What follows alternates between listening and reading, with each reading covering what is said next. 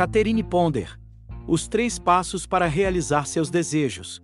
O primeiro passo da lei criativa da prosperidade é o desejo e a capacidade de fazer algo construtivo sobre esse desejo. Recentemente, um negociante me disse que, em seu trabalho, quando um cliente chega desejando muito determinados produtos, ele sempre acha melhor vender o que esse cliente quer de verdade. Disse ainda que, mesmo que soubesse que havia produtos melhores, que serviriam aquele cliente de forma ainda mais satisfatória, ele nunca tentou mudar o desejo do freguês, porque o desejo é algo muito forte.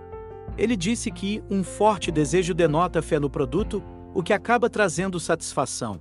Não há nada de fraco ou de morno no desejo verdadeiro.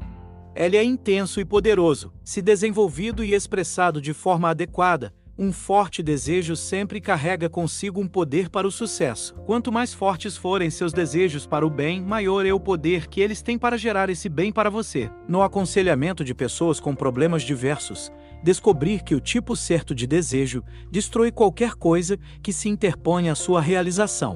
O desejo verdadeiro é, sem dúvida, o primeiro passo em direção à solução de problemas, na estrada para a prosperidade. Como você pode liberar desejos profundos para a prosperidade e o sucesso, focalizando a sua atenção em um grande objetivo por vez? Um objetivo maior sempre inclui vários desejos menores que serão automaticamente realizados em seguida. Psicólogos concordam que nós podemos influenciar pessoas e eventos sustentando grandes desejos. É como se tudo e todos entrassem em sintonia com os nossos objetivos, passando a se esforçar em nós. O surpreendente é que, das milhões de pessoas que pensam em ser bem-sucedidas, poucas têm desejos fortes e estimulantes. Elas se contentam a vagar de braços cruzados, à mercê de pequenos eventos e expectativas. Quando uma pessoa está fazendo acontecer, em geral é alguém que deseja intensamente o que há de melhor e mais importante da vida. Uma das afirmações básicas, que sugiro que todos usem, ajudando a expandir e a intensificar seus desejos construtivos, é, o desejo o melhor e o mais importante da vida, e eu agora atraio o melhor e o mais importante, nos ajudar a alcançá-los. Seguir a lei criativa da prosperidade significa pegar os seus desejos mais profundos e começar a expressar de maneira construtiva, em vez de suprimir, tratando como sonhos impossíveis. Você deve definir, para depois fazer algo simples, porém muito poderoso. Ponha-os no papel. Faça uma lista, elabore um plano para o seu desejo. Depois, você pode se sentir à vontade para alterá-lo, reformá-lo ou reorganizá-lo conforme desenvolve suas ideias. Definir seus desejos e formular um plano por escrito clarifica os objetivos em sua mente, que só produz resultados definitivos. Quando recebe ideias, muitas pessoas trabalham duro para alcançar a prosperidade, mas erram o alvo porque têm medo de serem definitivos internamente em seus pensamentos e desejos. Essas pessoas querem viver melhor e ter mais dinheiro, mas nunca são precisas em seus desejos. Como querem viver melhor? De quanto mais dinheiro precisam? Na verdade, muitas pessoas hesitam em ser definitivas, receando que, com isso, também definitivas, com as quais pode trabalhar. Estejam dizendo a Deus o que ele deve fazer.